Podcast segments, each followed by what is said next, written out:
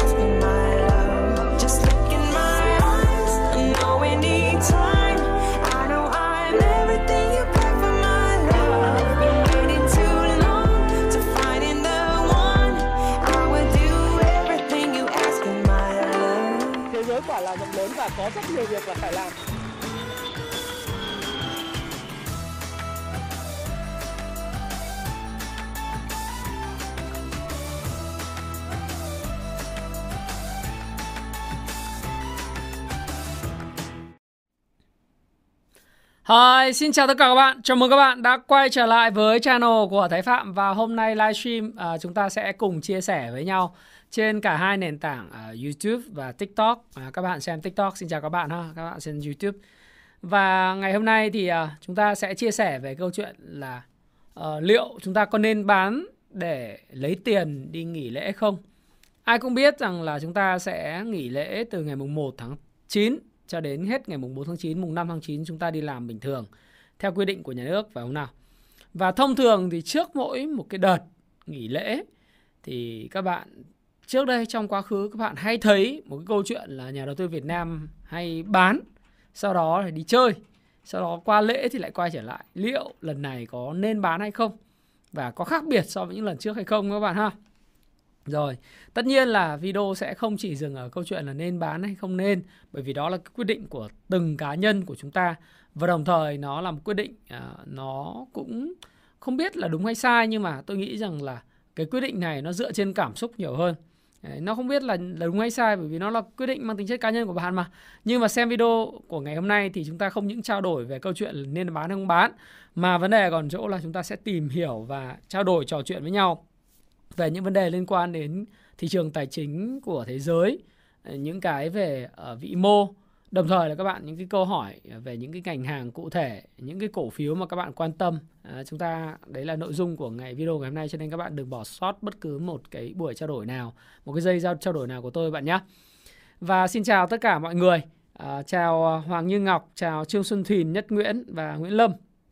Chúng ta đang có 566 người đang theo dõi trực tiếp. Chào Việt Tín, Nguyễn Quang Khải. Xin chào Trần Văn Giáp, Đỗ Phương, Nguyễn Quang Sáng à, và Đặng à, Quang Khanh. Chào Cường Chelsea ha.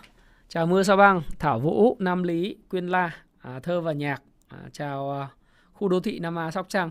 Thì bạn khu đô thị Nam A Sóc Trăng ấy, bạn Thúy bạn có tặng tôi cái ảnh và bằng hạt gạo. Thì nếu các bạn mà có nhu cầu đặt một cái ảnh bằng chất liệu gạo như vậy thì các bạn có thể nhắn với bạn khu đô thị Nam A Sóc Trăng để các bạn có thể nhờ bạn cái địa chỉ nha các bạn nhé rất nhiều các cái fan và những cái bạn có hỏi tôi là đặt cái tranh đấy ở đâu. Và một số bạn thì à, cũng rất là muốn đặt cái con bò mà cơ bắp bằng gỗ hương. Bằng gỗ hương. Thì năm nay có khi thì chúng ta sẽ là làm những con bò cơ bắp một con rất là to.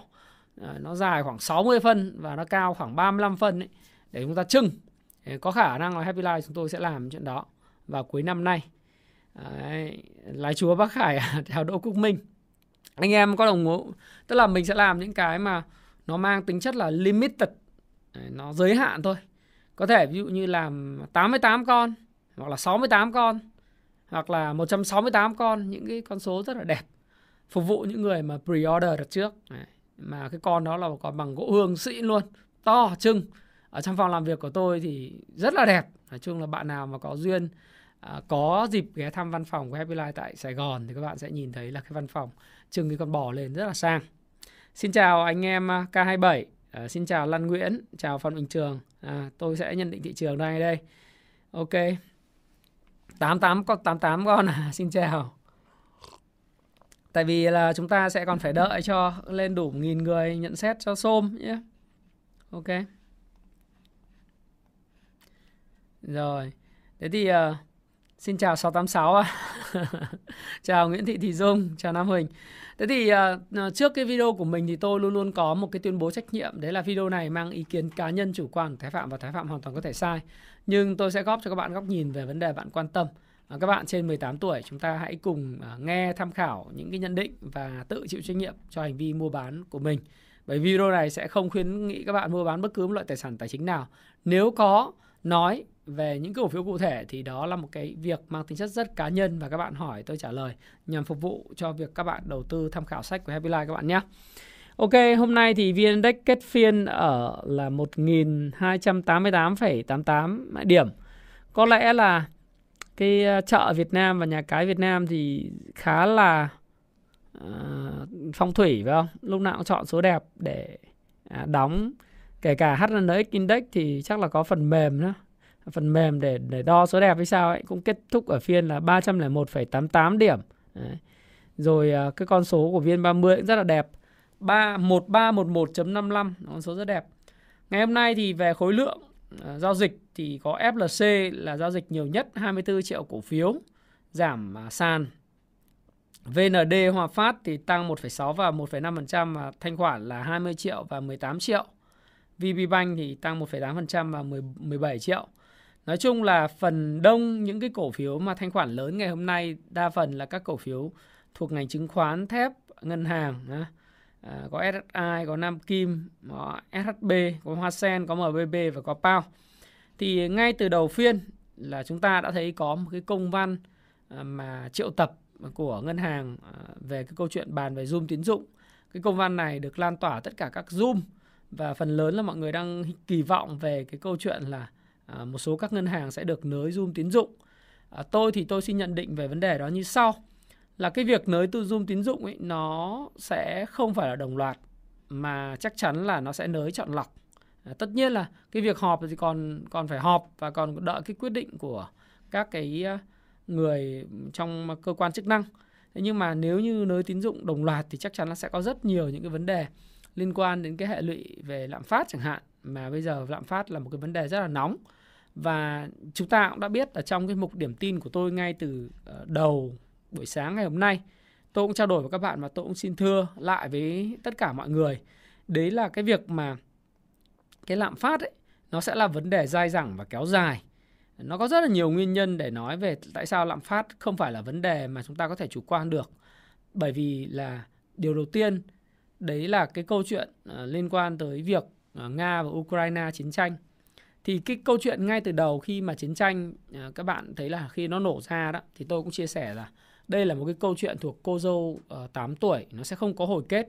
Bởi vì khi Nga lấy toàn bộ những lãnh thổ ở vùng phía đông của Ukraine thì không có đời nào mà Ukraine chấp nhận uh, cho phép là mất cái lãnh thổ và không có tổng thống nào kể cả ông Zelensky hay bất cứ một ai nếu mà có cái lòng yêu nước yêu dân tộc người ta cũng sẽ không bỏ qua cái câu chuyện là bị mất lãnh thổ và ký vào một thỏa thuận hòa bình để đổi lãnh thổ lấy hòa bình thì chắc chắn là không xảy ra do đó thì cái tin của ngày hôm qua đó là ông Joe Biden ông đang chính thức cung cấp một gói viện trợ thứ ba hàng tỷ đô la để cho Ukraine tiếp tục đánh nhau và giành lại cái lãnh thổ của, của à, mình đã bị mất bởi tay vào Nga. Cái thứ hai đó là ông Zelensky ông tuyên bố rằng là sẽ chiến đấu đến cùng, không bỏ cuộc và không đàm phán. Câu chuyện thứ ba đó là Đức là một trong những cái nền kinh tế lớn nhất thế giới. Nền kinh tế lớn nhất của châu Âu thì Thủ tướng Đức cũng à, coi như là rất ủng hộ ông Zelensky trong chuyện là à, chiến đấu lại lấy lại cái lãnh thổ của, của mình đã mất. Cái câu chuyện này thì thực tế ra Đức là cái quốc gia mong đợi hòa bình nhất. Vì Đức hiện nay cái giá năng lượng lên rất cao do cái cái dòng chảy phương Bắc một đúng không? Nord Stream 1 ấy, nó bị cắt ờ, Nga thì cũng cung cấp sản lượng khí nó mang tính chất nhỏ giọt. Thế khi mà những cái câu chuyện như vậy xảy ra thì nước Đức và cụ thể nền kinh tế Đức, người dân Đức phải chịu cái giá năng lượng lên rất cao. Vậy mà người ta cũng vẫn cắn răng người ta chịu đựng và người ta ủng hộ cho cái việc là Ukraine phải giành lại cái độc lập ở không phải độc lập mà lãnh thổ đã bị mất bởi Nga. Thì tất nhiên cái câu chuyện lợi ích đứng sau thì tôi không có biết. Nhưng bằng những cái hành động cụ thể chứ không còn là tuyên bố bằng miệng nữa thì chúng ta có thể nhìn thấy rằng là cái cuộc chiến nó sẽ còn kéo dài rất lâu và khả năng Ukraine sẽ chọn sang cái hình thức nó gọi là tiêu thổ kháng chiến. Tức là có thể sẵn sàng vào cái câu chuyện là đi ám sát hoặc là những cái thị trường thân Nga rồi tiếp tục là đánh du kích, vân vân. Thì tất cả những cái câu chuyện đó nó sẽ kéo dài thậm chí là bằng năm. Và cái câu chuyện này thì sẽ dẫn đến là cái giá lương thực, giá phân bón thì các bạn cũng thấy là Ba Lan ngưng sản xuất phân bón bởi vì tất cả nguyên liệu đầu vào rất là cao. Rồi giá lương thực, mặc dù là đã có những cái thỏa thuận để cho phép Ukraine xuất khẩu cái ngũ cốc ra ngoài thế giới nhưng mà cứ đánh nhau như thế này thì cái cảng Odessa cũng khó mà đi thông qua được trong khi cái số lượng tồn kho của lương thực tại Ukraine hiện tại có thể lên tới là 65 triệu tấn đến 80 triệu tấn trong vụ mùa thu hoạch à, ngũ cốc năm nay. Thì cái cuộc uh, chưa kể đến cái câu chuyện là hạn hán đang diễn ra tại Trung Quốc khiến cho lương thực thực phẩm nó sẽ còn phi mã. Thì cái đợt vừa rồi các bạn nhìn thấy ấy, là một cái đợt sụt giảm rất mạnh của cái commodity những cái hàng hóa cơ bản từ lương thực thực phẩm dầu lửa. Và mọi người mới nói với nhau rất là nhiều trên truyền thông media về cái câu chuyện nó gọi là suy giảm tổng cầu. Suy giảm tổng cầu. Rồi mọi người sợ hãi và hàng loạt những cái tay sọt sale bán khống à, bán những cái, cái hàng hóa ở trên vùng đỉnh và thu lợi nhuận rất lớn dựa trên cái câu chuyện truyền thông là tổng cầu suy giảm, kinh tế thế giới suy thoái vân vân. Nhưng thực tế thì chúng ta cũng đã nhìn thấy những cái điều gì đang xảy ra. Trong cái điểm tin hôm nay tôi cũng nói là ngoài cái câu chuyện là thực tế tiền vào hàng, tiền ngày hôm nay có còn quá nhiều. Nếu các bạn nhìn vào bảng cân đối kế toán của Fed trong vòng từ tháng 5 cho đến tháng 8 vừa rồi, đến ngày 11 tháng 8 cập nhật thì cái bảng cân đối kế toán của Fed nó chỉ giảm từ 9.000 tỷ đô la xuống còn 8.900 tỷ đô la mà thôi. Như vậy, trong 3 tháng, nhẽ ra cái số lượng tiền ở cái trên cái bảng cân đối kế toán của Fed phải giảm đi gần 300 tỷ đô la theo cam kết của Fed. Nhưng mà các bạn nhìn thấy Fed có làm thực sự như vậy không? Không. Cái con số giảm thực tế chỉ gần 100 tỷ đô la. Tức là giảm có 100 tỷ đô la thôi các bạn ạ. Ừ. Như vậy thì ông tuyên bố là ông hút tiền về, ông dùng cái biện pháp là quantitative uh, tightening tức là thắt chặt tiền tệ. Nhưng mà thực tế ra cái việc thắt chặt của ông không quyết liệt và ông cố tình làm chuyện đó. Và lượng tiền đặc biệt là cái tiền trên bảng cân đối kế toán của Fed cộng với lại cái cung tiền M2 đo lường còn quá lớn. Một bên tiền lớn rất nhiều Và một bên là hàng hóa không những bị tắc nghẽn mà còn thiếu. Thí dụ như các bạn nhìn thấy là hàng hóa về lương thực, đúng không? Phân bón. Đồng thời là chúng ta nhìn thấy luôn cả cái câu chuyện về dầu lửa. Dầu khí là một cái hàng hóa hữu hạn. Và nó là hữu hạn thì Ả Rập Xê Út hoặc là OPEC cộng có quyền khai thác hoặc không khai thác tùy vào thời điểm phù hợp. Và khi tiền nhiều mà bạn đòi mua một cái lượng hàng giá rẻ thì điều đó là điều vô lý. Nhất là trong cái bối cảnh Mỹ thì nói là cái nhu cầu tiêu thụ năng lượng và tiêu thụ dầu lửa giảm sút. Nhưng thực tế dự trữ tồn kho chiến lược à, nó gọi là strategic reserve uh, level tức là cái cái cái cái energy level của uh, Mỹ đó nó xuống mức thấp kỷ lục từ 480 triệu thùng thời đỉnh cao của ông Donald Trump, ông stockpile vào, ông ông lốt hàng vào. Bây giờ chỉ còn 260 triệu thùng. Và cái con số tuần vừa rồi ngày hôm qua công bố là tiếp tục giảm thêm 3 triệu thùng nữa so với lại âm 7 triệu thùng của tuần trước. Như vậy chúng ta có thể thấy rằng là cái kho dự trữ về dầu lửa chiến lược của Mỹ ngày càng bị cạn kiệt. Và đây là cái mức nó gọi là thấp nhất về dự trữ chiến lược kể từ năm 1965. Vậy thì cái truyền thông của phương Tây về truyền thông đấy, media cũng như là ông Joe Biden rồi là Fed nói rằng là nhu cầu về năng lượng sụt giảm mạnh mẽ bởi vì nỗi lo sợ của suy thoái. Nhưng thực tế ra thì các bạn nhìn thấy là cái tiêu thụ không những suy giảm mà còn gia tăng nhanh chóng. Ừ. Thì hôm nay sẽ còn thêm cái manh mối nữa về cái câu chuyện là tỷ lệ nộp đơn thất nghiệp. À, tối nay sẽ công bố này. Và ngày mai sẽ là chỉ số à, về à, tiêu thụ, tiêu dùng của người dân, à, người tiêu dùng Mỹ. Thì nếu hai chỉ số này mà tiếp tục ở mức cao, điều đó chứng tỏ rằng cái nhu cầu của Mỹ vẫn còn rất lớn. Và tất cả những câu chuyện theo dệt tại thời điểm hiện tại nói về sự suy giảm của tổng cầu là không có thật. Là bởi vì cái chính tiền còn trong lưu thông quá nhiều. Và giá của bất động sản ở Mỹ tôi có hỏi nó giảm chỉ có 15 20 15% nhưng mà vấn đề ở đây là gì nó không giảm như expected như expectation tức là mong đợi bởi vì tiền còn rất nhiều. Mặc dù lãi suất tăng lên nhưng tiền không hút về thì bản chất nó vẫn là gì? Tiền nhiều hơn hàng. Và tôi lại thấy rằng là cái câu chuyện khi mà chúng ta đang ngồi nói chuyện với nhau ở đây thì cái giá dầu nó đã đã vượt cản chéo ngày hôm qua nó tăng là 1,6%. Tôi thì tôi thích coi cái dầu Brent à, và ở trên đồ thị của giá năng lượng thì giá năng lượng hiện nay nó đang đứng ở cái vùng đỉnh cũ đang điều chỉnh tích lũy ở vùng đỉnh cũ là 9,3 đô la một triệu ờ, uh, BTU, một triệu đơn vị nhiệt Anh. Thì tất cả những cái việc này thì đã chia sẻ với bạn để các bạn có thể hiểu rằng là cái câu chuyện về lạm phát nó là một cái câu chuyện sẽ còn kéo dài. Nó không dễ để xử lý. Bởi vì ngoài cái câu chuyện tiền và hàng chưa rút về thì bây giờ đối với lại một cái thế giới đa cực bao gồm cái gì? Bao gồm Trung Quốc, bao gồm Nhật Bản và Mỹ, Nga. Một cái thế chân vạc ngô thục ngụy 4.0 ấy, nó đang diễn ra một cách tôi nghĩ rằng là chưa từng có trong tiền lệ lịch sử. Chúng ta hãy nhìn thấy là Mỹ thì nói là miệng thì nói thắt chặt tiền tệ nâng lãi suất nhưng bản chất thì chỉ có nâng lãi suất và việc thắt chặt tiền tệ thì rất chậm chạp. Nga thì đương nhiên là gì? Là đang bị bao vây cấm vận thì họ sẽ phải tiếp tục bung sức ra để mà kích thích kinh tế. Trung Quốc ngày hôm nay ra một cái gói cứu trợ 1.000 tỷ nhân dân tệ và giảm lãi suất để cứu trợ kinh tế. Nhật Bản, một trong những đồng minh lớn nhất của Mỹ ở châu Á thì không những không tăng lãi suất mà còn tiếp tục duy trì mức lãi suất ở mức âm bất chấp việc đồng yên của Nhật Bản giảm xuống sâu nhất trong lịch sử. 137 đồng yên đổi được một đồng đô la, 138 đồng yên đổi một đồng đô la. Đúng không? Đồng tiền Nhật mất giá bởi vì Nhật Nhật chấp nhận lạm phát cao, Trung Quốc chấp nhận lạm phát để mà bơm tiền.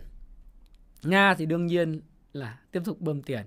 Còn Mỹ ngày hôm nay miệng thì nói tăng lãi suất nhưng bản chất thì vẫn rất còn hời hợt về câu chuyện thắt chặt tiền tệ. Như vậy với những điều kiện của tiền tệ, của hàng hóa như hiện tại thì chúng ta có thể khẳng định lạm phát sẽ là tiếp tục là một mối nguy trong dài hạn. Cho đến khi có những sự thay đổi một cách đáng kể về nguồn cung một sự thay đổi đáng kể về cái chính sách tiền tệ của các quốc gia. Và nghĩa là không có sự đồng thuận của các quốc gia về câu chuyện thắt chặt tiền tệ. Mỹ thắt chặt tiền tệ nhằm mục đích tạo điều kiện cho media truyền thông là giảm tổng cầu để hàng hóa giảm xuống. Nhưng thực tế ra thì rất nửa vời. Nâng cái lãi suất nhưng lại không thu tiền về thì là nửa vời. Đúng không? Rất là nửa vời. Trong khi đó nguồn cung thì bị gián đoạn. OPEC cộng cũng chả vừa. Bà già OPEC cộng nói luôn. Ngày mùng 5 tháng 9 nữa à, tới đây là OPEC cộng họp với nhau này. Và tổng thư ký của OPEC cộng là hoàng tử Ả Rập Saudi ông nói rất rõ là trước những sự biến động kinh khủng như vậy thì cho phép chúng tôi là khả năng thời gian tới là có thể sẽ không tăng cung và thậm chí là thắt chặt nguồn cung hơn. Đấy. Thì đó là cái điều mà chúng ta sẽ nhận định trong cái môi trường vĩ mô và liên quan đến lạm phát. Để nói cái câu chuyện là dẫn dắt dài như vậy để nói rằng là cái việc mà nới zoom tín dụng của các ngân hàng Việt Nam ấy, thì uh, có rất nhiều sự kêu gọi nói rằng là cái phải nới dung tín dụng thì tất nhiên là để tăng trưởng và để phục vụ mục đích khơi thông nguồn vốn doanh nghiệp thì cái này là chắc chắn là nhà điều hành họ sẽ tính toán để họ làm. Nhưng mà cái việc mà à, nới đồng loạt và nới rộng thì theo tôi là không có bởi vì bài toán về lạm phát là một bài toán mà nếu chỉ chủ quan thì không chỉ Việt Nam mà rất nhiều các quốc gia khác trên thế giới sẽ phải trả giá rất đắt rất đắt. Đấy, chứ không phải đừng nói là cái lạm phát nó do chi phí đẩy nó không phải là do này do kia chúng ta không cần phải chống không, không có. Và thêm một yếu tố nữa uh, mà mọi người cứ nói về câu chuyện là phải nới zoom cho doanh nghiệp bất động sản. Thì thực tế ra là doanh nghiệp bất động sản là một doanh nghiệp mà đóng vai trò quan trọng cho nền kinh tế đặc biệt doanh nghiệp ăn làm ăn mà hiệu quả là những doanh nghiệp mà làm ăn uy tín cũng như những doanh nghiệp mà họ có những cái đóng góp không những về chỉ là phân lô bán nền mà họ xây dựng những cái uh, những cái thành phố những cái khu đô thị văn minh đúng không? Và họ là những người làm ăn đàng hoàng. Tuy nhiên nếu mà nới đồng loạt cho tất cả mọi người thì chúng ta đang giúp cho cái bất động sản nó tiếp tục lại uh, hưng phấn và nó sẽ lại rộng khắp sang chuyện phân lô bán nền. Rồi những cái chủ đầu tư vốn làm ăn không tính toán kỹ càng có cái chất lượng tài sản tài chính ở mức thấp quản trị rủi ro thấp vung vít tiền cho những personal yaya ngày hôm qua hôm nay tôi điểm tin ấy, nào là cho hoa hậu, người mẫu siêu xe, rồi nợ đầm đìa ngân hàng để mà cho những cái chuyện đó. Không làm dự án, phát hành trái phiếu bất động sản nhưng không làm dự án, mà chủ yếu đi đảo nợ hoặc là gì, hoặc dùng cái trái phiếu đấy để chi tiêu cá nhân. Thì bây giờ chúng ta cứu những doanh nghiệp đấy thì chúng ta khác gì nuôi những cái zombie, những xác sống, đúng không? Và càng làm như vậy thì cái hệ lụy để lại cho chính tương lai và con cháu của chúng ta chịu là rất là lớn. Đấy đấy là đấy là cái mà à, chúng ta có thể nhìn thấy chứ không phải là không cứu thì nó sẽ như Trung Quốc Việt Nam khác Trung Quốc thì thì một vài những điểm lưu ý như vậy tôi muốn chia sẻ trong cái livestream cũng như là trong cái cái ờ, điểm tin hàng ngày để các bạn có thể nhìn thấy. Đây là một lần nữa đây là ý kiến cá nhân của tôi và nó mang tính chất rất là xây dựng để giúp cho mọi người có thêm cái sự hiểu biết và cái góc nhìn nhiều góc nhìn khác nhau. Bạn có thể đồng ý hay không đồng ý. Nhưng tôi nghĩ rằng nền kinh tế thị trường một cách đúng nghĩa là một nền kinh tế thị trường giúp cho vốn được dòng chảy vào những doanh nghiệp ăn nên làm ra, à, những doanh nghiệp quản trị tài chính tốt và những doanh nghiệp mà có ban lãnh đạo cẩn trọng à, phát triển bền vững giúp cho cổ đông kiếm được tiền và làm đẹp cho xã hội. Thì những cái đó là cái mà khuyến khích. Còn nếu mà chúng ta hỗ trợ cho những zombie những sắc sống dựa vào cái chính sách để để mà trục lợi thì cái đó thực sự nó là một cái mà vấn nạn đó. Uh, ok thì thì uh, tiếng lại nhỏ tiếng to chứ hả xin chào cho xin miếng nước Ok, thế thì đấy là cái câu chuyện là xung quanh. Thế gần sau sau chuyện xung quanh đó thì nói về thị trường ấy thì ờ, chúng ta cũng thấy một điều. Đấy là thị trường thì nó diễn ra đúng như cái chúng ta đều chia sẻ và cùng thảo luận với nhau thôi trong các mục điểm tin. Thì kể từ ngày bùng nổ, ờ, thực ra là nó một ngày bùng nổ theo đà chính thức vào ngày 28 tháng 7 là mọi người rất là sung sướng thì cho đến thời điểm này thì thị trường vẫn đang diễn tiến ờ, mặc dù chậm hơn so với thị trường các nước phát triển nhưng lại cũng khá là bền vững Đấy là thị trường tiếp tục đi lên và ngày hôm nay đóng ở 1288,88. Và trong cái bối cảnh như hiện tại thì mọi người hỏi tôi rằng anh ơi lễ rồi mùng 1 tháng 9, mùng 2 tháng 9 thì có nên bán để đi chơi hay không? Em thấy uh, những lần trước mọi người nên bán, lần này có nên bán hay không? Thế thì tôi thì tôi chỉ suy nghĩ thế này này. À, với những cái ký ức mà mọi người đang có vào thời điểm tháng 4, tháng 5 thì cái công việc quản trị rủi ro của mọi người à, tôi tin rằng là mọi người đang làm tốt và mọi người cần phải làm tốt cái việc mà quản trị rủi ro này. Bởi vì nếu không làm á, thì nó sẽ có một cái vấn đề là mình sẽ bị động. Và trong đầu tư hay bất cứ điều gì trong cuộc sống, bị động là chết. Chúng ta phải hoàn toàn chủ động trong những cái câu chuyện mà chúng ta làm. Chúng ta có thể lỗ cũng được, nhưng chúng ta chủ động cắt lỗ. À, chúng ta lời cũng được, chúng ta có lời ít hay lời nhiều chúng ta chủ động. Bất cứ một cái việc gì trong cuộc sống này chúng ta muốn thành công thì chúng ta phải chủ động. Và để chủ động được ấy, thì theo tôi, tôi đang nhìn vào đồ thị để tôi chia sẻ với các bạn. Thì theo tôi thì các bạn đã và đang quản trị rủi ro của mình. Ít nhất là bạn cũng có những cái số lượng tiền mặt nhất định trong tài khoản. Trừ một số người full margin liều mạng để kiếm lời thì không nói. Nhưng rõ ràng là thị trường thì chưa có những cái điểm xấu. Chưa có những cái điểm xấu. À, nó có những cái phiên phân phối cũng nhìn rất rõ. Nhưng mà thực sự là nếu mà nói rằng là thị trường đã xấu hẳn chưa thì theo tôi là thị trường chưa xấu hẳn chưa xấu hẳn. Và nó vẫn đang đẹp đấy chứ. Thì trước mắt là với những cái thông tin tin đồn và những cái chuyện là mọi người nói là nới tín dụng như vậy, thì tôi có một vài nhận định như thế này. Cái nơi tín dụng cho ngân hàng nào thì gần như là thông tin đó đã được nhân viên ngân hàng hoặc là những người thạo tin người ta đã biết trước, người ta đã mua. Và nếu bạn để ý những cái chart của các cái cổ phiếu ngân hàng lớn ví dụ như là à, cổ phiếu BIDV, CTG, Đấy. Công Thương, rồi Vietcombank, rồi MBB thì các bạn đã thấy rằng là cái những cái cổ phiếu này nó đã vượt phục hồi mạnh hơn so với thị trường chung và nó đã vượt uh, nó về cái mức uh, kháng cự mạnh giống như là Dow Jones rồi nó về mức uh, MA 200 rồi. Nghĩa là những cái thông tin mà nới nới lỏng tín dụng, ví như có thể nới cho MBB 3% hay nới cho anh anh này anh kia 3 4% gì đấy là nó đã được phản ánh và đưa vào giá. Đấy. Cho nên nhiều khi tin ra chưa chắc đã là tốt. Bởi vì thị trường chứng khoán là thị trường của tương lai và người ta kỳ vọng những cái gì thuộc về tương lai. Đấy, đấy là cái điều đầu tiên về cái chuyện nhóm ngân hàng. Không phải là ngân hàng nào tôi nghĩ là được lời nới đâu chỉ ngân hàng nào mà mà gọi là chiến lược ấy và những cái ngân hàng nào mà họ kinh doanh mà không nới thì không được, không triển khai được thì họ về gói tín dụng này, tín dụng kia thì họ sẽ được nới. Nhưng nới hay không thì giá cũng đã phản ánh và, và tin vào trong giá trước và nhiều khi tin ra là bán. Cái thứ hai là nếu mà so index với lại những cái cổ phiếu mà trụ như thế này thì các bạn cũng sẽ thấy rằng là các cái cổ phiếu trụ đã hồi phục về mức à, uh, MA200 và chúng ta có hoàn toàn có thể kỳ vọng là index có thể hồi phục vào mức 1370 1370 nhưng trước mắt thì index nó sẽ có một cái cản ở vùng 1310 đến 1317 hay 1320 đấy. Thì bây giờ từ cái vùng này cho đến khủng khoảng 1310, 1315 thì nó cũng chỉ còn đâu khoảng tầm 20 điểm nữa thôi các bạn. 20 điểm nữa thôi. Thế thì các bạn bảo giờ là em bán là vì em nghĩ rằng nó sẽ điều chỉnh. Thực ra chả có ai có cái cầu, cầu pha lê để nói rằng là cái cổ phiếu nó sẽ điều chỉnh cả. Bởi vì thực ra là đối với lại một cái ngưỡng kháng cự đơn giản ở vùng 1317, 1310 thì có thể cái sự rung lắc của index nó sẽ xảy ra. Nhưng rung lắc ờ, là có phải là chết luôn hay không thì tôi nghĩ là rung lắc là để tiếp tục quá trình phục hồi đi lên. Mọi người hỏi tôi là index hiện nay trạng thái của index như thế nào? Thì tôi cũng chia sẻ với các bạn là index hiện nay đang ở trong trạng thái sideways trong downtrend. Điều đầu tiên nó là downtrend. Điều thứ hai nó là gì? Nó đang là sideways trong downtrend tức là đi ngang trong một cái downtrend và cái đợt này đó là một cái đợt phục hồi của index.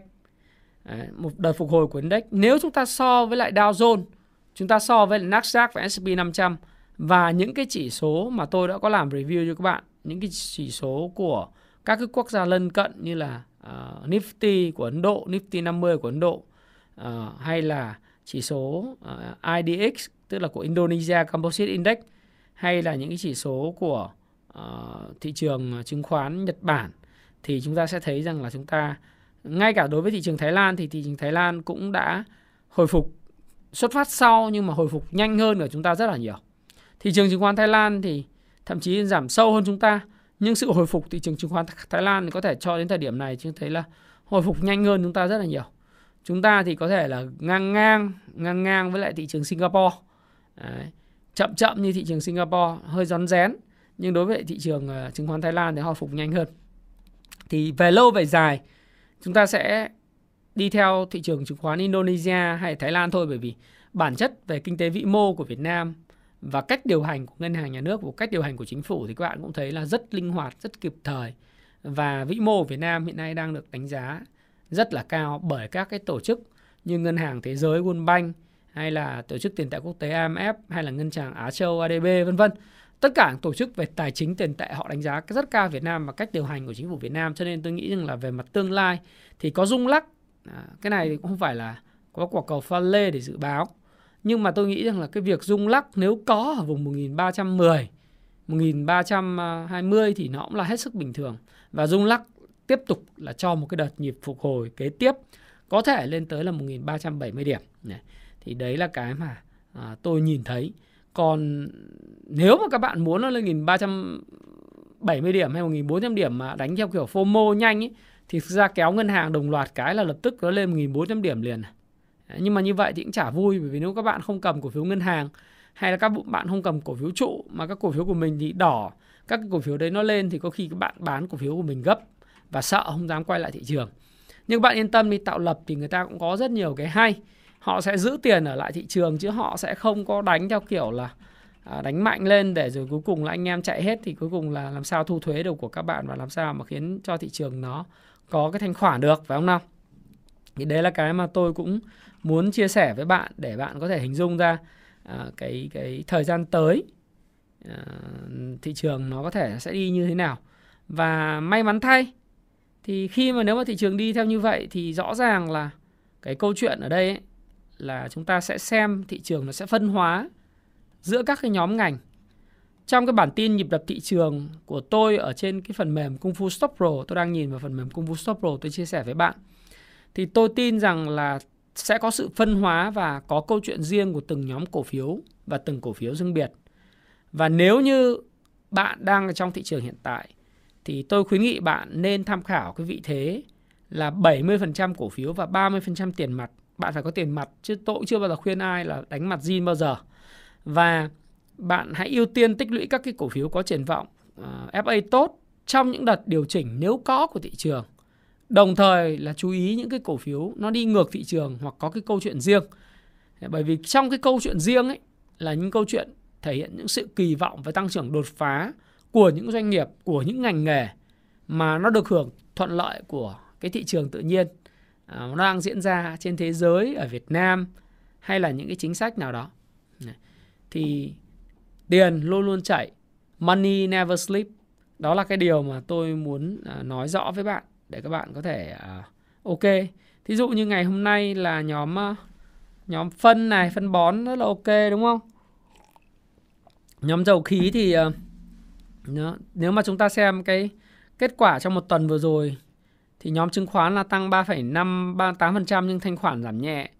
Nhóm dầu khí thì ờ, thanh khoản tăng là gần 10%. Đấy, giá tăng là 5,1%. Nhóm ờ, bán lẻ thì tăng 2,73% nhưng thanh khoản ờ, giảm nhẹ. Thực phẩm thì tăng 20% và thanh khoản giá là tăng là 2,34%. Khu công nghiệp là tăng 3,13% và à, thanh khoản thì coi như là cũng có những sự tích cực. Phân bón thì mới tăng là 1,78% và uh, thanh khoản cũng tăng tốt. Đấy. Thì những cái nhóm mà như thế này là những nhóm mà các bạn có thể theo dõi trong 3 ngày. À, và 3 ngày thì dầu khí vẫn đang là cái trend lead rồi khu công nghiệp rồi uh, dịch vụ công ích đấy, phân bón đấy. thì những cái nhóm như vậy là những nhóm mà các bạn nên theo dõi và theo tôi thì khi mà đã phân hóa thì chắc chắn là có những nhóm cổ phiếu và những cổ phiếu cụ thể sẽ giúp cho các bạn à, kiếm được tiền. Và việc của bạn là bạn tự trả lời cho câu hỏi là bán. Bán để đi chơi lễ bạn có cần nhiều tiền như vậy không? Với cá nhân tôi thì do tôi quản trị rủi ro. À, tôi nói thật với các bạn là tôi quản trị rủi ro khá là khá là thận trọng. Nghĩa là tôi duy trì tiền và cổ phiếu ở mức rất cao. à, Tiền, xin lỗi các bạn, chứ không phải cổ phiếu. Tiền ở mức rất cao cho nên là tôi tin rằng là tôi không cần phải quá nhiều tiền để đi nghỉ ờ, làm gì. Đúng không? Ví dụ như ờ, tiền mà mình ờ, có 30% cho đến 40% trong danh mục thì việc gì mà mình phải bán để mình mình đi uh, uh, nghỉ lễ mình cần gì nhiều tiền như vậy cần gì nhiều tiền như vậy đấy. thì đấy là cái chia sẻ của tôi rất là thật tình dành cho bạn tôi thì tôi không tin rằng là cái việc bán đi nghỉ lễ là một hành động sáng suốt bởi vì thực tế ra kể cả trước lễ từ giờ đến trước lễ là còn phiên giao dịch ngày mai 26 và sau đó là chúng ta còn phiên giao dịch của ngày 29, 30, 31 tức là 4 phiên giao dịch nữa là trước lễ. Và trước lễ hoàn toàn thì thị trường có thể đạt ở mức là 1315 cho đến 1320 với cái kiểu như hiện tại. Nhưng mà nếu chúng ta bán ở vùng này thì take profit thì không bao giờ sai. Nhưng mà có một cái điều chia sẻ với bạn là sau đó nó có thể rung lắc nhưng cái đích đến của nó nó có thể là 1370. Đấy, thì nếu mà trong 50 điểm kế tiếp theo mà thị trường rung lắc nó tăng 70 điểm chẳng hạn thì các bạn sẽ thấy rằng là các bạn sẽ bỏ lỡ rất nhiều cơ hội mà đặc biệt khi dòng tiền nó luân chuyển qua các nhóm ngành và nhiều người bán chốt lời xong lại phải quay trở lại mua chính những cái cổ phiếu mà mình bán ở cái vùng giá cao hơn bởi vì mình sợ mình sợ nó điều chỉnh mình sợ là, là có lễ mình sợ rằng là người khác sẽ bán mà mình không bán được. Ờ, rồi mình thấy những cái cây nến ờ, vôn to mình sợ nó sẽ điều chỉnh. Một khi cái cổ phiếu mà nó đã có những cái pha như là bước vào pha C pha C tức là cái pha mà nó bắt đầu có những sự thay đổi về tính chất của cổ phiếu. Đấy, các bạn muốn biết pha C là gì các bạn đọc cái cuốn mà làm giàu từ chứng khoán bằng phương pháp VSA chính khốc của Richard Wyckoff. Thì bạn sẽ thấy rằng là khi bước vào những cái pha C nó có những cái sự thay đổi về tính chất rồi. Tức là những cái nhóm nhà đầu tư mà có được cái tiềm lực tài chính mạnh và họ có sự tin tưởng vào nền tảng của doanh nghiệp, thì họ sẽ cầm rất lâu. Họ không, sẽ không để ý những cái sự thay đổi giá quá là chi tiết hàng ngày đâu. Nhưng mà họ sẽ cầm lâu và khi mà các bạn, nguồn cung nó được cầm bởi những cái nhà đầu tư lớn, thì các bạn sẽ thấy rằng là cái việc thay đổi giá à, nó sẽ diễn ra mượt mà hơn, tức là nó sẽ tăng, nó sẽ tăng nhanh hơn. Và khi mà thị trường nó chỉ cần tăng 50 điểm thì những cái cổ phiếu đó nó cũng sẽ có thể có những cái bước tăng trưởng rất là đột phá. Ok không các bạn? Đấy là cái chia sẻ của tôi. 30% của bác làm mấy chục tỷ thì cần gì phải bán để đi chơi Làm gì có tiền đến mấy chục tỷ 30% của trăm triệu thì có 30 triệu thôi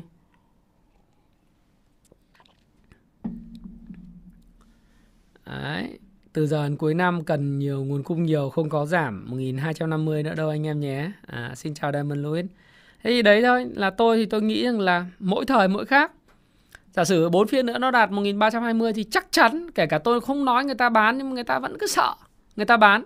Thì trong cái zoom mà của học viên hôm nay ấy là tôi tôi có nói rằng là chẳng hạn như một số bạn đánh T cộng ấy lúc mà giá dầu giảm chẳng hạn, thì các ngài T cộng là vin vào cái cớ dầu giảm sợ bán.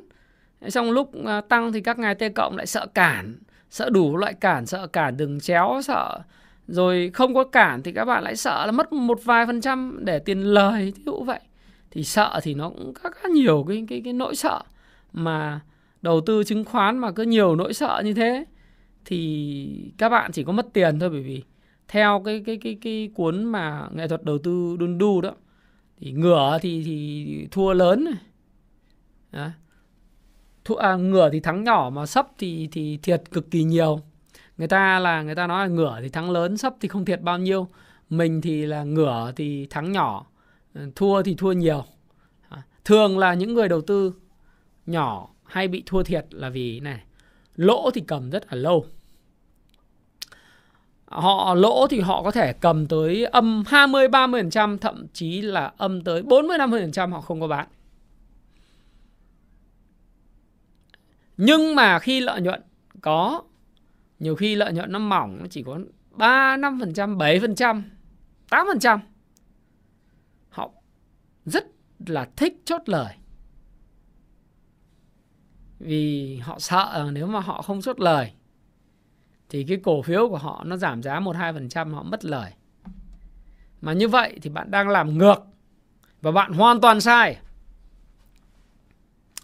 Nhẽ ra tôi phải thêm cái phần này vào trong cái phần mà cái video 6 cái điều mà bạn đang làm sai khiến tương lai tài chính của bạn nó lụn bại. Tức là khi ngửa là mình, khi thuận ý, thì mình thắng nhỏ lắm. Mình thắng 7 8% à. Nhưng mà khi lỗ thì mình cầm rất lâu. Thì gọi là người ta gọi là ngứa thì thắng nhỏ, mà sấp thì cầm ờ, rất lâu. Bạn hỏi tôi là BVH cầm dài hạn 10 5 năm 10 năm được không? Thì thực tế ra BVH trong cái môi trường lãi suất tăng thì tôi vẫn tin rằng là BVH là một trong những cổ phiếu các bạn có thể nghĩ đến lâu dài trong môi trường lãi suất cao. Nên nhớ là BVH có trong tay là khoảng hơn 170.000 tỷ tài sản đem đi gửi tiết kiệm và đầu tư tài chính. Có hai lý do.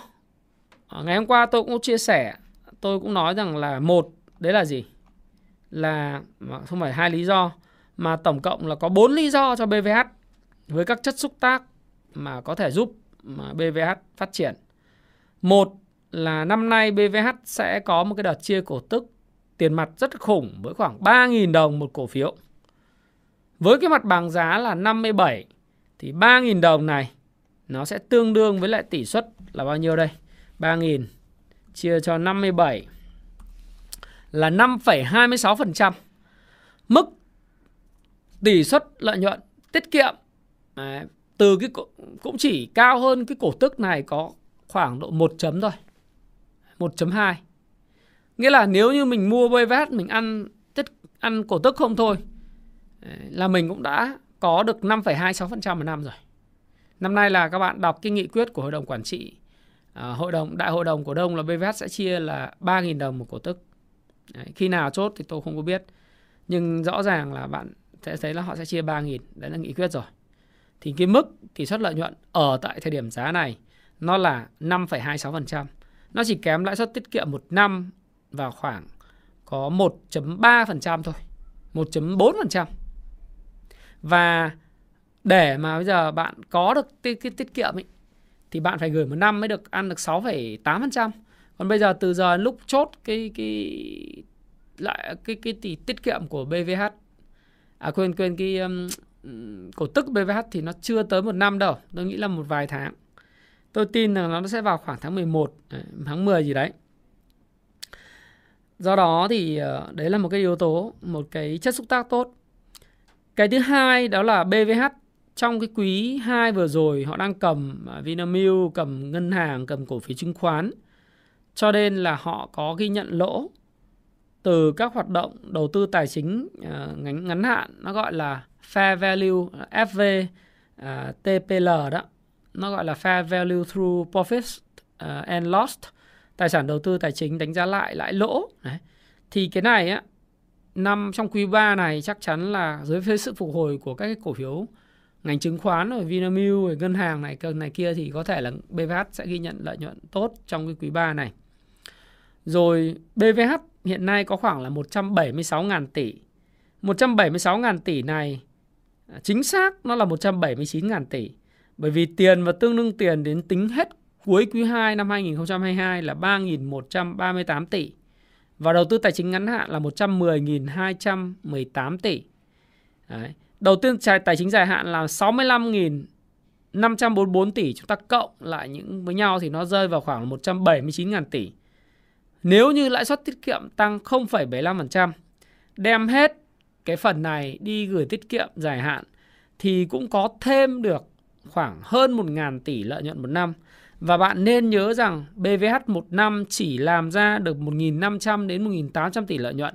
Mà nếu như lãi suất tiết kiệm tăng khoảng 0,75% thì đối với doanh nghiệp bảo hiểm họ đem tiền của các bạn đóng bảo hiểm họ gửi tiết kiệm họ có thể lợi nhuận từ hoạt động tài chính tăng thêm 1.000 tỷ. Đó là một sự kỳ vọng rất lớn cho một cái doanh nghiệp mà cầm tới 179.000 tỷ. À, BVH là một doanh nghiệp về bảo hiểm và đối với là một công ty bảo hiểm thì cái mô hình của họ về kinh doanh không phải là lợi nhuận từ hoạt động bảo hiểm.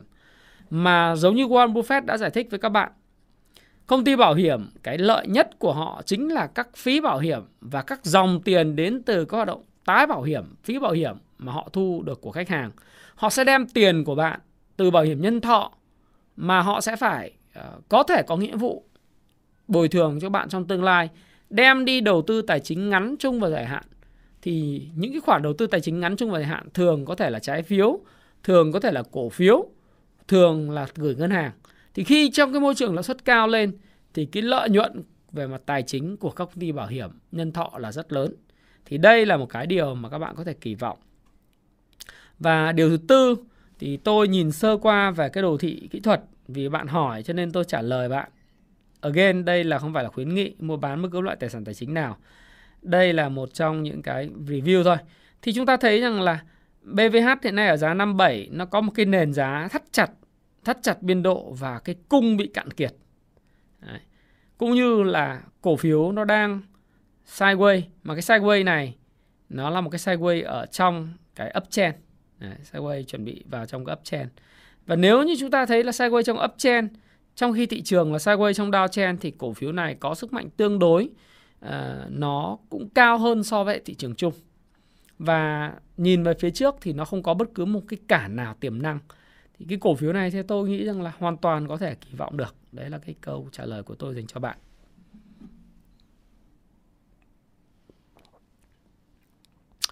Hòa Phát à, thực ra thì anh không có đánh giá cao về cái triển vọng của Hòa Phát à, từ giờ tới à, 4 năm quý nữa.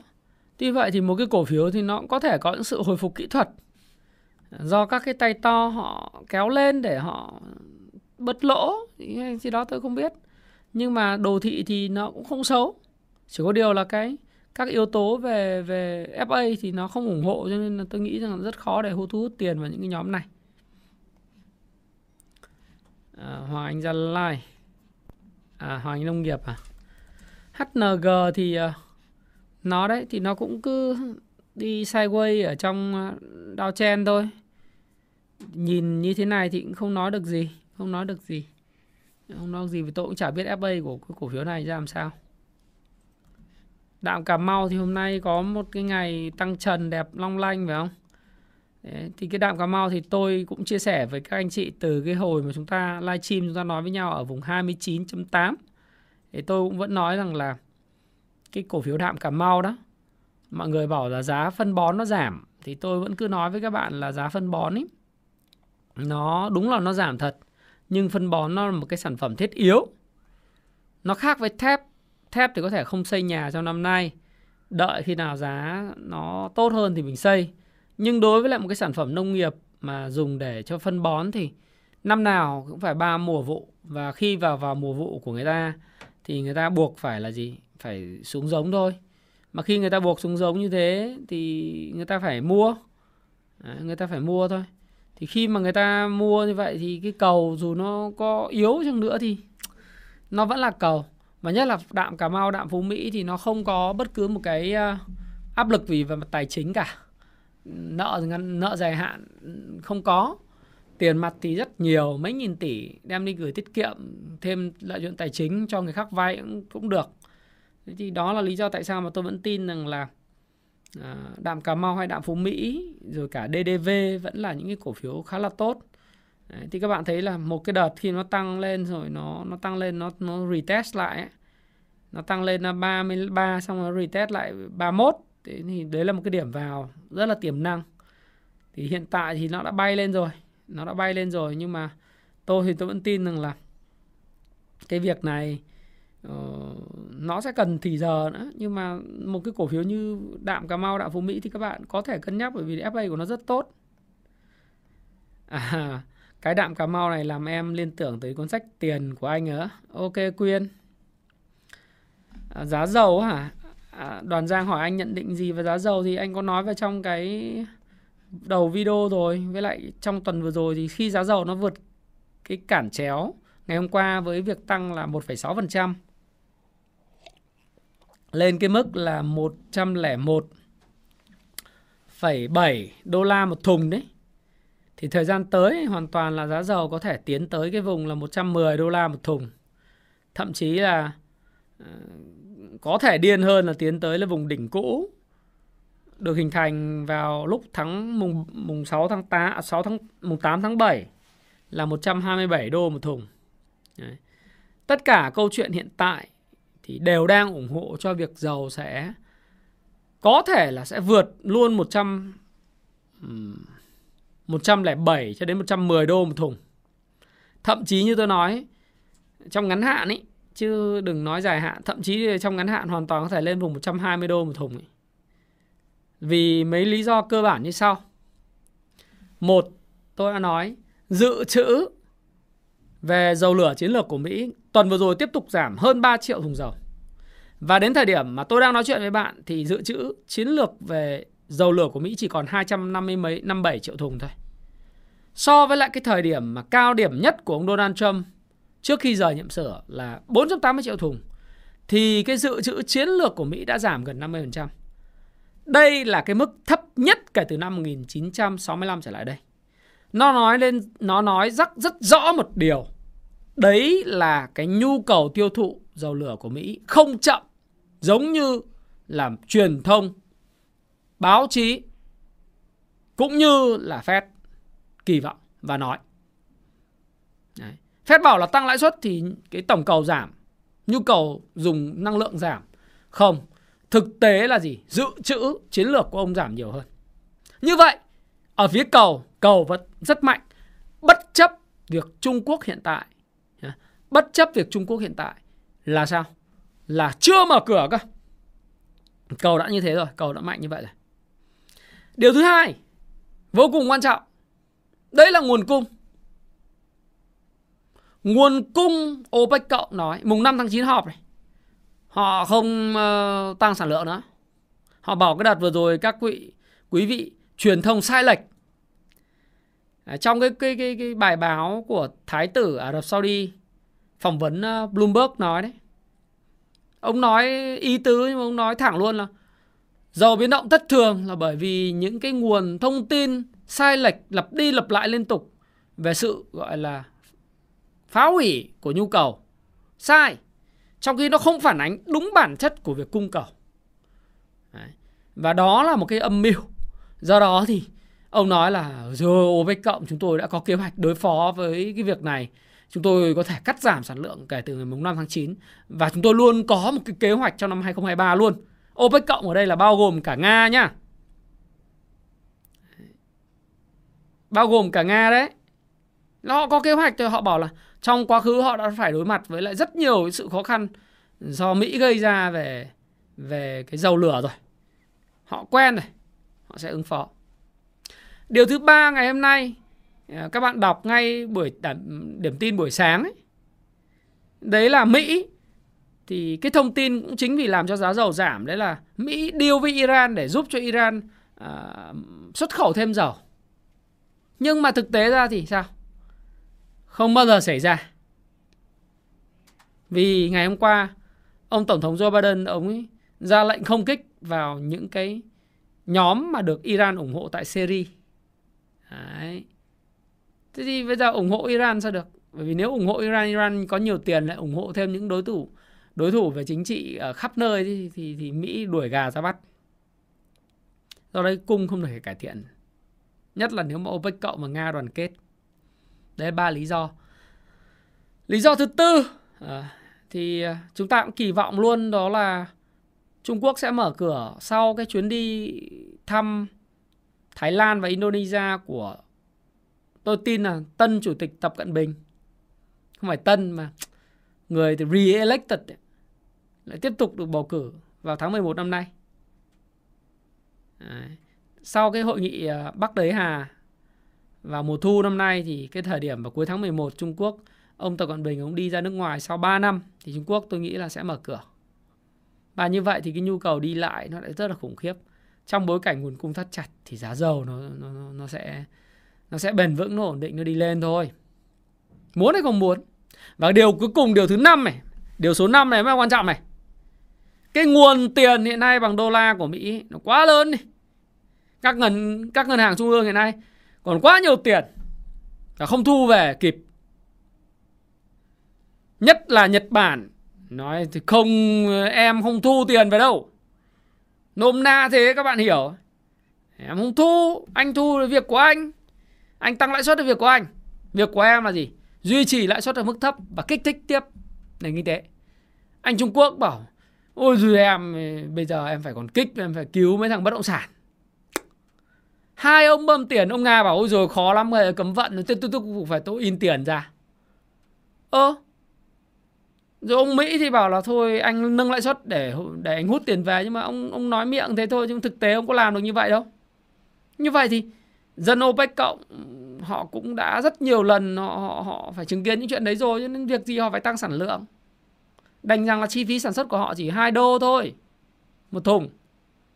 Nhưng mà chắc chắn là họ không tăng tài nguyên họ hữu hạn họ không, không tăng sản lượng lên để mà bán giá rẻ. Bởi vì nếu mà vấn đề của của bất cứ một nền kinh tế nào các bạn cứ hình dung là làm gì có cái câu chuyện là là cứ có vấn đề thì cứ in tiền ra.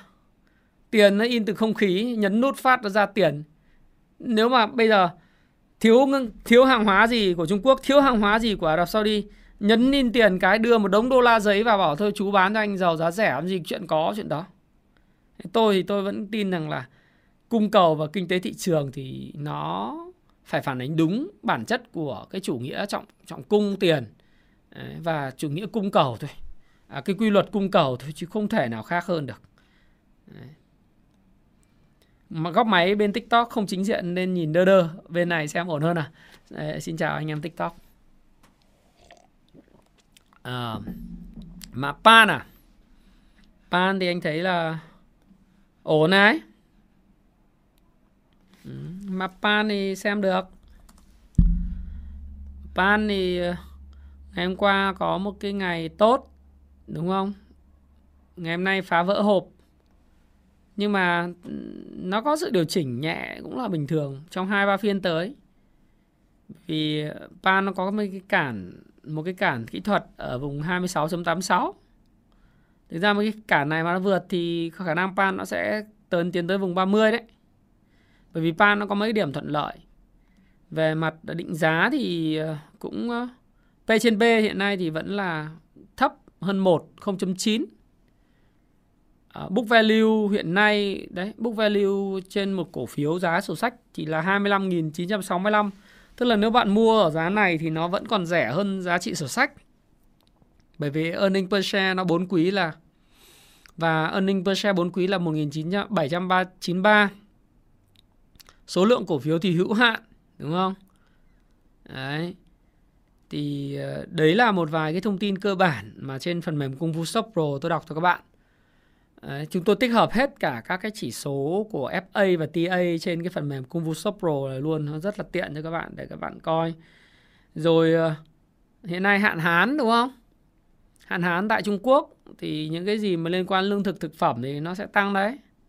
Thì pan này cũng xuất khẩu được cả gạo, cả nông sản, nữa, nhiều thứ.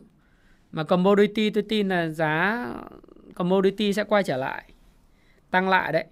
Giá commodity tôi tin là sẽ tăng trở lại trong ờ, uh, dần cuối năm bởi vì cái câu chuyện theo dệt của truyền thông về cái tổng cầu bị suy giảm suy thoái gì đó các thứ nó không thật nó không thật. Đấy người, người dân vẫn tiêu dụng rất là lớn rất kinh. Tại vì nếu mà tôi nhìn về cái giá sữa toàn cầu đi tôi là dân ờ, hồi xưa theo dõi cái này rất kỹ. Thì tôi thấy giá sữa đã, đã cũng quay trở lại tăng tạo đáy thành công này. Nó tạo đáy thành công rồi đấy. Nó có hai phiên đấu giá tạo đáy thành công và giá của nó nó quay trở về cái mức giá của tháng 11 năm 2021 rồi. Đấy, cái giá sữa. Nếu mà như như vậy thì tôi nghĩ sau khi tạo đáy lại đi lên này đấy. Lại đi lên. Cho nên là bây giờ nếu mà các doanh nghiệp nào mà sản xuất ý, nếu mà thấy giá rẻ thì theo tôi là để chuẩn bị nguyên vật liệu cuối năm hay gì đó là mua vào được rồi.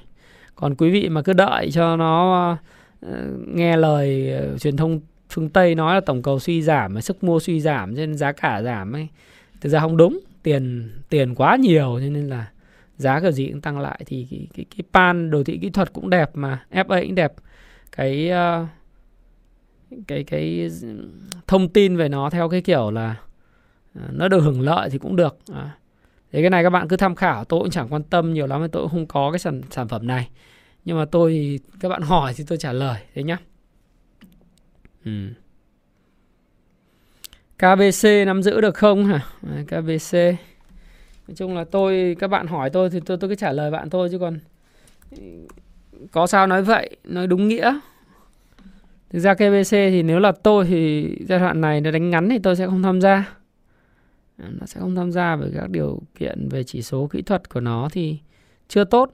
Đấy thì các bạn thấy KBC nó cũng giống như là Vietcombank hay các cái mã khác khi mà nó chạm vào cái vùng mà kháng cự rất là mạnh của 200 ngày đấy thì nó sẽ có sự rung lắc thì quá trình rung lắc và tích lũy này thì khi nào nó kết thúc thì chúng ta cũng không không biết.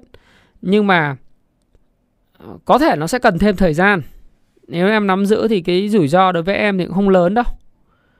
Cùng lắm thì nó nó về 35 Đấy, còn nó rủi ro nó không quá lớn. Nhất là trong bối cảnh thị trường chung thì anh nghĩ là còn phục hồi thì rủi ro nó không có lớn. Nhưng cổ phiếu này muốn bay cao thì nó cũng còn rất là nhiều cản tiềm năng ờ, chưa biết được nó phải có một cái gì đó ờ, đột phá về về mặt à, kết quả kinh doanh hay thông tin chiến lược gì đấy. Nhưng về mặt ngắn hạn thì anh nghĩ là anh nhìn chart thì anh anh thấy như vậy. Ờ, à, CTD mới trúng dự án của bên uh, Công Lego 1 tỷ đô la. Thì thực ra là cái việc mà CTD trúng 1 tỷ đô la dự án đấy thì nó đã phản ánh cái tin kỳ vọng vào giá rồi vì CTD hiện tại thì à, doanh nghiệp này bị âm à, âm lợi nhuận, nhiều thứ lắm, nhiều vấn đề, đúng không? Nhưng mà giá thì đã hồi phục từ vùng 44 lên 71 cái vùng này như vậy là các bạn thấy nó hồi phục, nếu bạn nhìn ý, thì trông vậy thôi, hồi phục 70% từ đáy rồi. Mà hiện tại thì các bạn thấy nó đang ở một cái vùng kháng cự rất mạnh, quanh cái vùng 74 thì thông tin như vậy thì cũng chả biết là các bạn có mua không nhưng ở vùng vùng kháng cự mạnh này thì có thể nó sẽ đánh lên khoảng độ tầm 80 nhưng mà như sẽ ờ, kinh bắc vậy. Đánh lên 80 xong thì khả năng nó sẽ lình xình ấy, chứ không lên được đâu. Bởi những cái gì mà bạn đọc được trên báo chí thì những cái thành viên mà họ thạo tin họ đã gom hàng từ trước rồi bạn ạ. Đấy, cho nên các bạn nhiều khi các bạn nhìn thấy tin ra bạn mua hào hứng nhưng thực tế lại không phải. Người ta nói tin ra thì là bán thôi à, BVS là con nào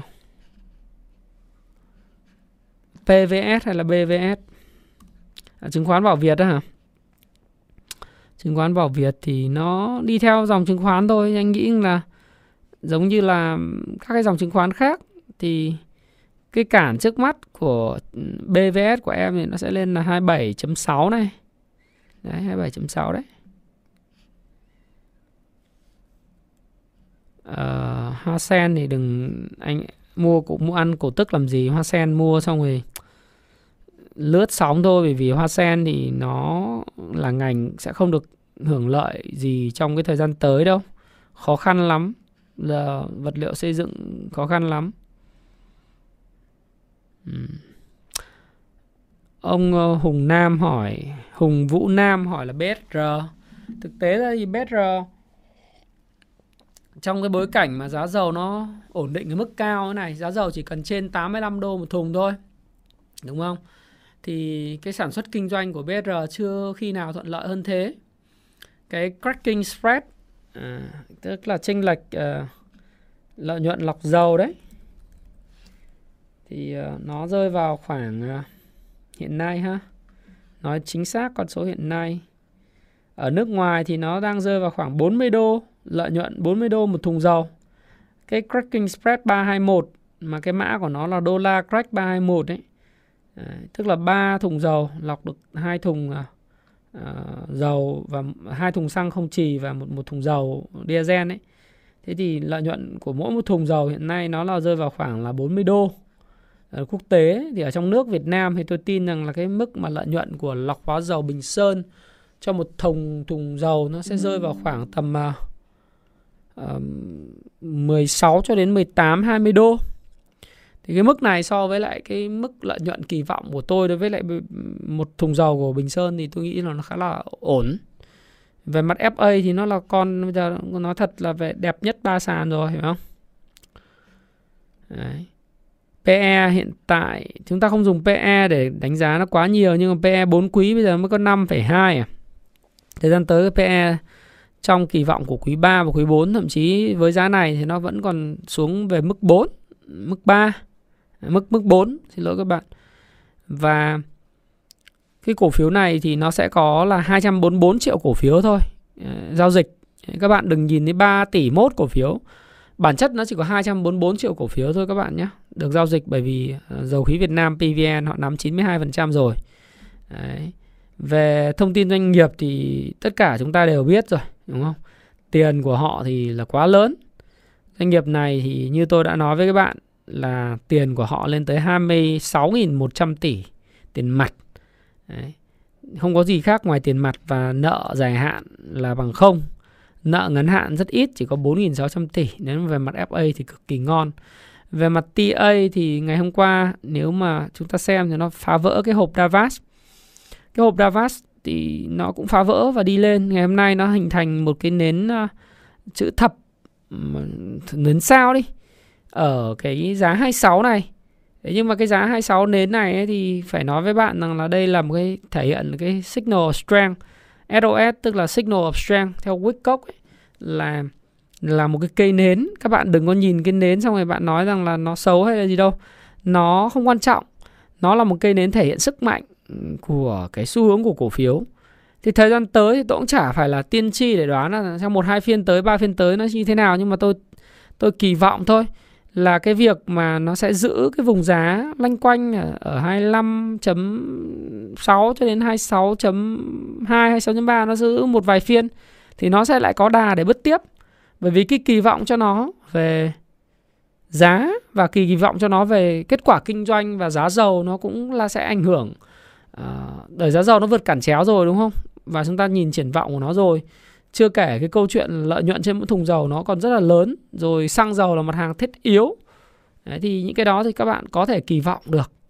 Tôi thì duy trì quan điểm tôi nhất quán về cái cái cái cổ phiếu này. Một số bạn hỏi tôi là tại sao anh lại ờ, remove cái video đánh giá đi? Bởi thôi để cho đỡ tò mò. Các bạn xem này chủ yếu teasing cái phần mềm Kuvu Shop rồi các bạn coi các bạn học thôi còn các bạn đầu tư cổ phiếu thì các bạn phải nghiên cứu về doanh nghiệp một xíu. Đấy, đấy là cái điều mà tôi chia sẻ với bạn.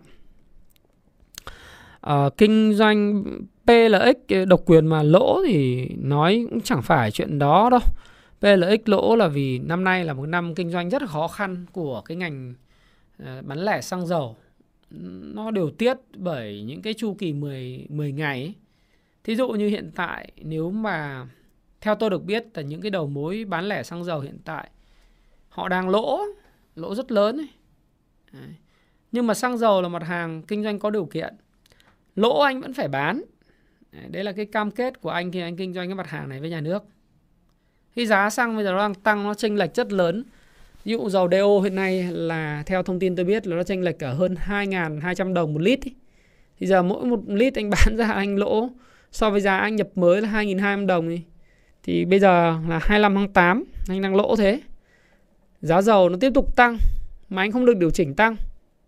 Anh anh đợi đến cái kỳ ờ, tới. Mà cái kỳ tới mùng 1 tháng 9 lại lễ, lại không được điều chỉnh. và đến mùng 5 tháng 9 anh mới được điều chỉnh. Thì từ giờ đến đấy 10 ngày nữa anh lại bán lỗ nhiều người. Người ta than lắm. Cái kinh doanh này nó khó nhưng mà bạn đừng có trách. PLX tất nhiên. mình không kinh doanh thì mình không biết. Là anh Hoàng ạ Hoàng Anh ạ. Nó khó khăn đủ bề đâu đơn giản ấy. Đây có những lúc nó thuận thì nó thuận nhưng mà thực tế là bây giờ họ khó là vì có cái khó của họ là họ phải buộc phải phải phải uh, bán lỗ và phải bán mà. Làm gì có chuyện là trading view crack spread có 9 đô trading view làm sao chuẩn được? Hiểu không? trading view làm gì có thông tin gì về crack spread của 321 trading view chỉ có mỗi cái cái ờ, có nhiều ông chả biết gì lên trading view xem mỗi cái giá xăng Mogat 92 của Singapore nó biến động. Xong rồi ông bảo đấy là crack spread vân vân đúng không? À, FPT thì ổn chứ. À, MWG MWG thì thực tế ra thì mấy hôm nay là đang pa cho cái câu chuyện là ờ, uh, IPO bách hóa xanh nó kéo lên. Tôi thì tôi thì tôi vẫn nói với bạn rằng là riêng thế giới uh, thế giới di động ấy năm nay là bán lẻ là gặp khó. Đấy, nếu các bạn tôi cứ hỏi tôi vừa sáng nay tôi ngồi nói chuyện cà phê cà pháo với anh bạn uh, gọi là một chuyên gia trong ngành bán lẻ anh nói năm nay các cái chuỗi về bán lẻ cực kỳ gặp khó khăn. Đấy, sức mua cũng giảm mạnh. Đấy, trừ những mặt hàng ăn uống là vẫn tốt. Thế còn lại sức mua giảm mạnh. Cái thứ hai nữa là cái câu chuyện uh, liên quan tới uh, nói chung là nó bão hòa thị trường nó bão hòa rồi gặp khó nhiều thứ. Thì bây giờ các bạn không thể kỳ vọng vào cái đột phá về kết quả kinh doanh thế giới di động được. Thế giới di động thì hiện tại người ta kéo lên có lý do của người ta là chuẩn bị IPO 20% cái bách hóa xanh. Đấy. Ờ, thì bây giờ cái bách hóa xanh đấy thế giới di động ngày hôm nay thấy có bài, bài báo tự định giá nó là một phẩy mấy tỷ đô họ tự định giá thế thì sao mà mình biết được? Thì họ kéo thì bây giờ nếu các bạn đã có hàng ở cái vùng mà cái ngày mua đầu tiên đúng không? Là cái ngày 15 tháng 8 sau đó bạn mua thêm vào ngày 22 tháng 8 thì nếu mà đến thời điểm này là bạn cũng lời nếu mà bạn đã lời được khoảng tầm uh, nói chung cái bạn kinh doanh ngắn đi bạn lời 5% rồi ấy thì cái vùng này cũng là vùng kháng cự mạnh đấy. Cái vùng uh, hiện nay giá của bách thế giới di động này nó cũng là kháng cự mạnh. Vùng ờ, uh, 69 này. Này kháng cự rất mạnh nó phải lình xình ở đây chán. Mới có những dấu hiệu thay đổi. Đấy, thì vùng lình xình này thì mà bạn đợi thì cũng phải kiên nhẫn thôi nếu bạn tin vào câu chuyện IPO bách hóa xanh, tôi thì tôi không biết về cái chuyện đó. Tôi không biết là về những hội nhóm đứng sau thì họ họ nghĩ gì, họ điều khiển gì. Nhưng mà nếu mà bạn tin thì bạn cứ cứ chiến đấu. Đấy. còn FPT thì được, tốt chứ, tốt. FPT tốt mà. Nào giờ cổ phiếu công ty công nghệ, mỗi FPT là ngon nhất, đúng không? FPT thì tất cả mọi thứ về tín hiệu kỹ thuật cho đến ờ, làm ăn thì đều ngon. Vùng này thì cũng tôi thấy cũng không còn quá nhiều cản. Nói chung là tích lũy cũng được. Đấy, nó cũng đang kiệt cung rồi. Gách à? Gách ờ, gách của đồng chí Tuấn Mượt đúng không? Gách thì nó cũng hồi phục từ đáy lên đến thời điểm này thì cũng khá là nó là công ty có tài sản nó 50% rồi. Và cái cản gần nhất của nó sẽ là cái cản 28 khó vượt qua đấy, không dễ.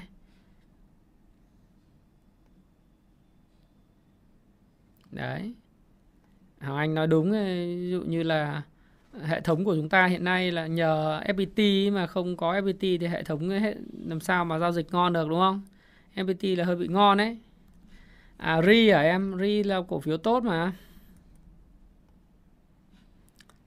ri thì ờ, nó chỉ cần mở ban đi lên mở nó vượt qua cái cản 88 này là rất là tốt. Năm nay thủy điện mưa nhiều, anh nghĩ là ri là một cái cổ phiếu được hưởng lợi lớn. À, cuốn Basic Economics à, Thái Hải Thanh hỏi anh là cuốn Basic Economics thì sẽ ra mắt à, đầu tháng 10 sẽ có. Đây là một cuốn cực kỳ đáng đọc mà rất rất là đáng đọc luôn ấy. Đấy, bởi vì là cái cuốn này không đổ thị, không có chạt trước hết. Nhưng mà cái cách giải thích của Thomas Sowell về các cái khái niệm kinh tế vĩ mô, về cung cầu, về giá cả, cách thức các cái ờ, doanh nghiệp hoạt động, lợi nhuận, nguồn gốc của tiền vân vân đọc mê mà mê mẩn luôn. Đấy thì tôi đang ờ, biên tập và biên dịch cái cuốn này ờ, cũng gần xong rồi ra lễ là có thể gửi cho uh, đi in được rồi thì các bạn chờ đợi.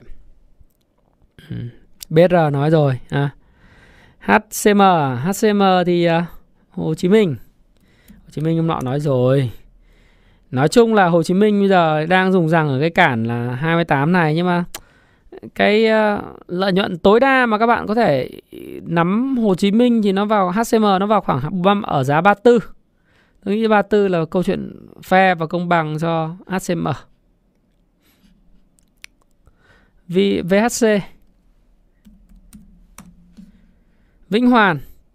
À, Vĩnh Hoàn thì ngày hôm nay ờ, cũng chưa phải là thuyết phục lắm cho câu chuyện là vượt cái ờ, kháng cự vì cái khối lượng tiền nó cũng không vào nhiều. Nhưng mà nói chung là cầm con này thì cũng khá khó chịu vì nó cứ nhúc nha nhúc nhắc nhúc nha nhúc nhắc. Tôi nghĩ là cũng cần phải một thời gian nữa phải cuối tháng 9 thì mới có cái sóng đối với lại Vĩnh Hoàn được à, Vân, à, Vân Nam đọc Payback Time và thấy mình phù hợp với phong cách mua gom cổ phiếu như vậy.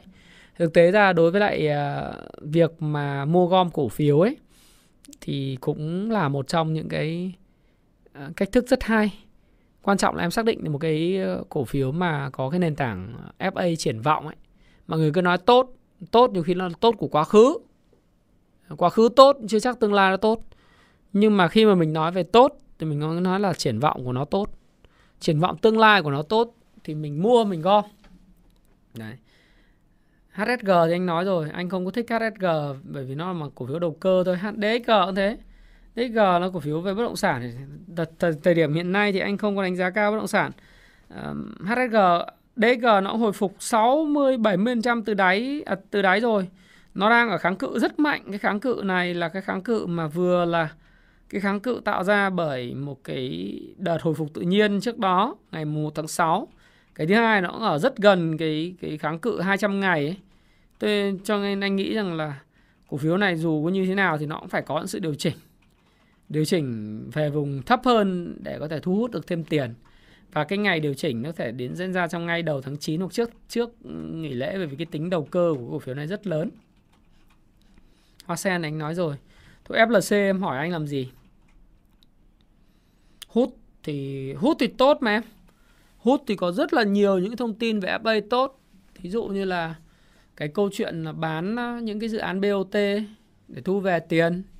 Và cái ờ, chuyện là theo anh được biết thôi là họ sẽ ờ, họ họ đang có một cái thị phần rất lớn về việc thu phí không dừng VETC ấy, dòng tiền rồi thế có những liên doanh hợp tác với nước ngoài rồi những cái câu chuyện về về à, phát hành vốn vân vân thì hút đô thị cũng đẹp đấy, vùng này không có nhiều rủi ro theo anh là không có nhiều rủi ro hút hút tốt Ừ. Thôi hỏi FLC làm gì?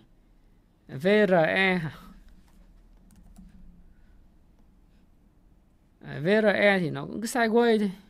Tại vì cổ phiếu này nó nằm trong viên 30 nó bị điều khiển rất là lớn bởi cái những cái người cầm nắm nó để muốn điều chỉnh cái chỉ số phái sinh ấy, rất khó nhận định. Cái sideways mà. Hoàng Anh Gia Lai hả? Hoàng Anh Gia Lai em đang cầm Hoàng Anh Gia Lai à? anh Gia Lai thì à, trong nhóm học viên là anh đã cho mọi người anh cũng nói là ai có thì nên chốt lời thực ra thì bản chất Hoàng Anh Gia Lai ở vùng này là vùng cản lớn nó là một cái vùng cản rất lớn của hành Gia Lai. Cái thứ hai nữa là những về đồ thị phân tích kỹ thuật thì cho thấy rằng là nó tạo ra những cái đỉnh. Tôi nói chung là có những cái phân kỳ âm về MACD khi mà đạt đỉnh cao mới. Do đó thì cái cái xác suất mà bị giảm của nó cũng rất là lớn. Khi mà gặp những phân kỳ âm như thế này thì cực kỳ là triển cực kỳ là nguy hiểm, cực kỳ là nguy hiểm. Góc nhìn kỹ thuật về PAO PAO thì ờ, anh thấy góc nhìn kỹ thuật của nó về cơ bản tích lũy nền giá ổn định ổn rồi đấy. Cổ phiếu này ok. Nền giá các thứ ngon sẽ có những cái phiên mà nó nó sẽ tăng đấy. Hòa Phát thì anh nói rồi. A, APS à, APS thì là chứng khoán châu Á Thái Bình Dương à? Nó hơi chậm một tí bởi vì nó có một cái nền giá. À, nó có một cái kháng cự rất là mạnh ở vùng 22 An Bình Banh. An Bình Banh thì hiện nay nó cần phải tích lũy. Nếu mà trong trường hợp mà những thông tin rumor về về nó gọi là mở zoom mà giết nếu có thì nó có thể lên 12.7 à PVS à, PVS là một cổ phiếu rất là triển vọng. Ừ à, vì nó triển vọng là nó vừa tham gia vào đấu thầu những cái lô nó tham gia cái lô gì đấy ờ, gần eo biển Đài Loan rồi nó thời gian tới là cái lô khí một BO môn ấy. Đấy triển vọng của nó rất lớn và nếu mà cái lô khí một BO môn mà được ờ, quốc hội duyệt thông qua có thể thông qua trong năm nay hoặc là năm sau thì PVD và PVS nói chung là sẽ làm không hết việc thì làm không hết việc thì lợi nhuận nó sẽ quay trở lại thời hoàng kim nền giá cũng rất đẹp thì hiện tại nếu mà có những kháng cự ở cái vùng này nó là kháng cự mạnh. Tuy vậy thì trong vòng hai phiên trở lại đây, chúng ta cũng thấy rằng là gặp kháng cự mạnh thì PVS cũng có dừng lại để mà cho các anh em họ chốt lời ngắn hạn ấy. Nhưng về mặt đồ thị kỹ thuật hay tất cả mọi thứ thì tôi thấy rằng là nó rất tích cực và việc có điều chỉnh tăng giảm nhỏ nhỏ ở vùng này cũng là điều hết sức bình thường để hấp thu những cái hàng T cộng chốt lời trước khi nó lấy đà. Mục tiêu tôi nghĩ rằng là mục tiêu PVS nếu các bạn nắm lâu dài và tin vào triển vọng của nó và với giá dầu tốt và cái số lượng việc làm nó có thì trước mắt thì có thể nhìn thấy 35 ờ, sau đó là ở cái vùng đỉnh cũ nó là 40 Đấy, trước mắt là 35 Đấy, tôi nghĩ là như vậy. Ờ, HHV thì anh chả có nhận định gì vì thực ra anh cũng không theo HHV về mặt chart vì vì nó cái cái trend đầu tư công thì nó cũng hết rồi. PC1 là một công ty tốt uh, nhưng nó cũng ờ, PC1 là công ty tốt thì nếu mà RI và PC1 hay chơi biến động cùng chiều với nhau ấy trước mắt thì nếu như mà mọi thứ mà mưa thuận gió hòa thì hoàn toàn PC1 có thể hướng tới vùng 45 46 PVH à? à SSC hả? SSC thì đang trong cái sóng khu công nghiệp Đấy không?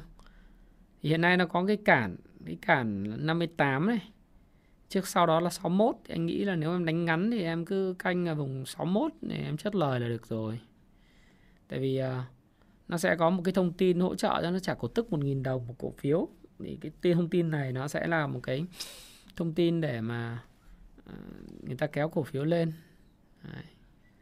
cái ờ, ngày ờ, 30 tháng 8 em lưu ý nhé nó là ngày không hưởng quyền đấy ngày 30 tháng 8 năm 2022 là không hưởng quyền giao dịch. Trên cái thông tin đấy, bây giờ các bạn hỏi tôi cái gì trên Kung Fu Stop Pro có hết thông tin nhưng các bạn nhìn mapping vào hết thì nó là ngày 30 tháng 8 2022 là hưởng quyền 1.000 đồng một cổ phiếu. Thì với cái thông tin này thì anh em cũng cứ lưu ý để mà để mà nếu mà đánh ngắn thì cũng có những cái giải pháp. À, đánh dài thì không dám nhận định gì. Bởi vì vùng này vùng cản rồi.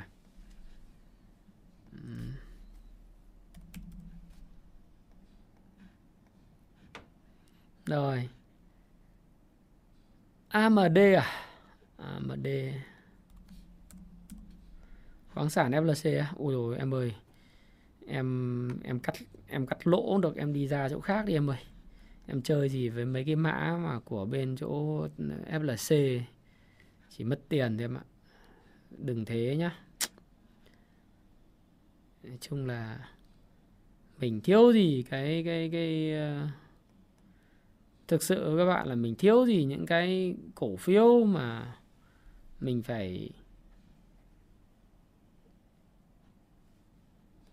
đúng không mình thiếu gì cái cổ phiếu mình phải đi và chui vào cái AMD FLC thiệt tình. Không không không cần thiết em ạ. Không? Không cần thiết đâu. Bây giờ mà em mà em mà không cẩn thận là em mất mất tiền ý. Bây giờ cứ cổ phiếu nào mà triển vọng tốt thì mà mình tham gia vào, làm sao mà mình phải tham gia vào những cái cổ phiếu như AMD ấy. rồi để hỏi nhá. Ok, thì bỏ qua cái đây đi. Vic hả?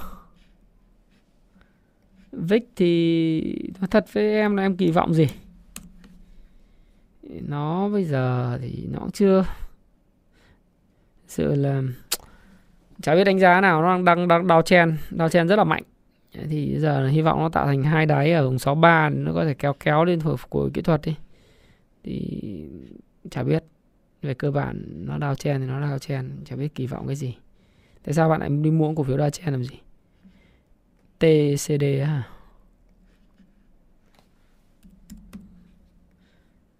À, TCD thì à, hiện nay nó đang ở cái vùng sẽ có vùng cản 15.4 sau đó sẽ vùng cản 17.6 cái đấy em lưu ý. FTS chiều bán.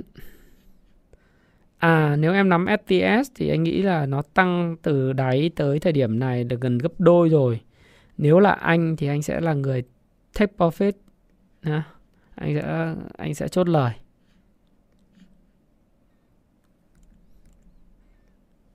TTF đừng có tham gia vào giai đoạn hiện tại vì nó đang gặp cả cái ngành gỗ đang gặp rất nhiều các vấn đề liên quan tới chuyện là à, cái cái cái áp thuế của Hoa Kỳ lên các cái ngành gỗ đấy thôi đừng có tham gia theo anh là thế, đô thị cũng chả đẹp. Hát à hát à. Hát à hát thì nó cứ đi sideways thôi chưa có cái gì mới mẻ cả. Chứng khoán VIX thì hồi phục cũng kinh khủng rồi. Nếu là anh thì anh đến cái vùng 17 anh cũng bán 17.5 anh bán. 17.5 anh bán Đấy là chuyện bình thường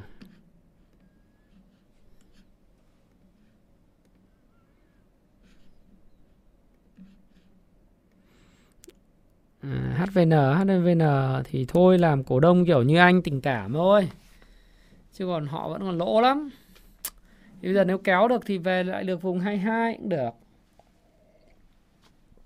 Hay đợt anh mua tình cảm giờ anh lỗ cũng quá trời. Đấy. 23 đúng không? Mua 22 23 xong rồi nó lên có lúc lên 27. Đấy. Xong rồi giờ 17.918 hy vọng nó sẽ hồi phục vào 21 này. Ra vượt cái cản 19 cũng khó. Nếu được thì vượt về 217. Bao anh nói rồi. Nói chung là nếu mà ờ, đạm Cà Mau, đạm Phú Mỹ tốt mà, anh đã nhận định rồi, em nên xem lại. Nói chung là thôi như này, à, trên tinh thần là anh em à, hỏi thì còn rất nhiều các cổ phiếu mà anh em muốn à, Thái Phạm chia sẻ. Nhưng mà trong một cái phạm vi khuôn khổ một cái livestream một tiếng rưỡi thì không thể mà chia sẻ hết được. Tinh thần là chúng ta quay trở lại cái chủ đề của cái video này là chúng ta có nên bán cái cổ phiếu để nghỉ lễ hay không thì thực tế với các bạn là mỗi thời mỗi khác bây giờ so với 4 tháng 4 tháng 5 và thời điểm tháng 11 tháng 12 thì nó khác và Tết nó khác rất là nhiều. Và chúng ta cũng cầm nhiều tiền hơn. Đấy, trên thị trường mọi người quản trị rủi ro cũng tốt hơn. Và thị trường cũng không có quá nhiều rủi ro cả về mặt vĩ mô. À, bây giờ về vĩ mô mọi người nói là Fed sẽ tăng lãi suất vào ngày 21 tháng 9 Tuy vậy thì cái việc mà tăng lãi suất kể cả 0,75 cho hay 0,5% đều đã được tất cả các thị trường trên thế giới uh, đã hấp thu vào giá. Và những cái thông tin về tăng lãi suất theo tôi không còn quá quan trọng nữa. Cái quan trọng mà hiện nay mọi người đang muốn nhìn đấy là Fed có thực sự thắt chặt tiền tệ giống như họ đang nói hay không hay chỉ là đòn gió. Bởi vì trong một mối tương quan với Trung Quốc bơm tiền, Nhật Bản bơm tiền, Nga bơm tiền, châu Âu thì cũng thắt chặt tiền tệ kiểu nửa vời, bất chấp lạm phát ở mức cao. Thế thì tôi thì tôi tin rằng là lạm phát vẫn là một vấn đề rất lớn, kéo dài và dai dẳng. Cái thứ hai nữa là việc thắt chặt cái cung tiền nó sẽ không diễn ra mạnh, mạnh và nhanh giống như là ý đồ và tuyên bố của các cơ quan chức của ngân hàng trung ương. Và với cái điều kiện như vậy thì lạm phát ở mức cao và tôi tin rằng trong bất cứ một cái mùa màng nào thì luôn luôn có những cái ờ, câu chuyện về phù thịnh các cái cổ phiếu mà thuộc ngành commodity trừ thép như phân bón, như dầu khí, như là gạo, như là lương thực thực phẩm sẽ tiếp tục lại được mùa. Và điều này ờ, cũng là một cái tin không vui so với lại đối với các doanh nghiệp sản xuất. Có các cái nguyên liệu đầu vào là những cái sản phẩm như là lương thực thực phẩm như là dầu lửa hoặc là uh, như là phân bón. Thì cái điều đấy là chúng ta sẽ phải nhìn thấy rất rõ. Nó nó sẽ quay trở lại lạm phát nó sẽ rất dài dẳng bởi vì cái cung tiền thực sự rất lớn trong khi nguồn cung thì là hữu hạn. Thì với bối cảnh như thế và chúng ta kiểm soát được cái lòng tham và sự sợ hãi của chính mình index thì đang hồi phục một cách à, chậm rãi từ tốn trước mắt ở 1320 sau đó thì có thể sẽ có những sự uh, rung lắc điều chỉnh để có thể tiệm cận cái vùng 1370 thì nếu như đi theo cái kịch bản như vậy thì tôi không biết là bạn có bán cổ phiếu của bạn để nghỉ lễ không nhưng cá nhân tôi thì tôi nghĩ rằng là 30% đến 40% tiền của tôi là đủ để tôi nghỉ lễ rồi và tôi cảm thấy thoải mái với vị thế mà mình đang có. À, còn chuyện hành xử bán hay mua đó là quyền của bạn.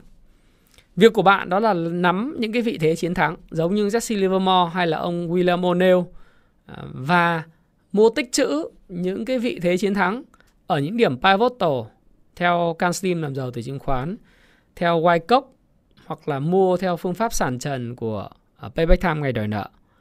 Đó là những cái việc của bạn. Và bao gồm cả việc của tôi. Còn việc người khác tôi không quản được. Đấy. Thị trường sẽ tiếp tục phân hóa. Những nhóm cổ phiếu có câu chuyện riêng, những cái cổ phiếu có câu chuyện riêng sẽ tiếp tục thu hút dòng tiền thông minh. Bởi vì mỗi một ngày tiền chảy tới 15.000 tỷ. Bạn đừng nói với tôi rằng 15.000 tỷ không có bất cứ một cổ phiếu nào đáng chú ý. Để các bạn hãy nhìn nhận một cách rất sòng phẳng là như thế. Bởi vì giai đoạn này, tại sao tôi lại nói như thế này? Là bởi vì thị trường nó đã ổn định hơn. Nó khác hoàn toàn với giai đoạn tháng 4, tháng 5, thậm chí là cái thời điểm mà tháng 6 khi chúng ta có thể đi câu cá.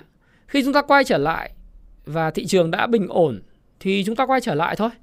Đó là một cái điều hết sức bình thường trong kinh doanh. Và cái chia sẻ của tôi nó cũng là một cái chia sẻ rất là thật, thật tâm nó từ cái ruột gan của mình.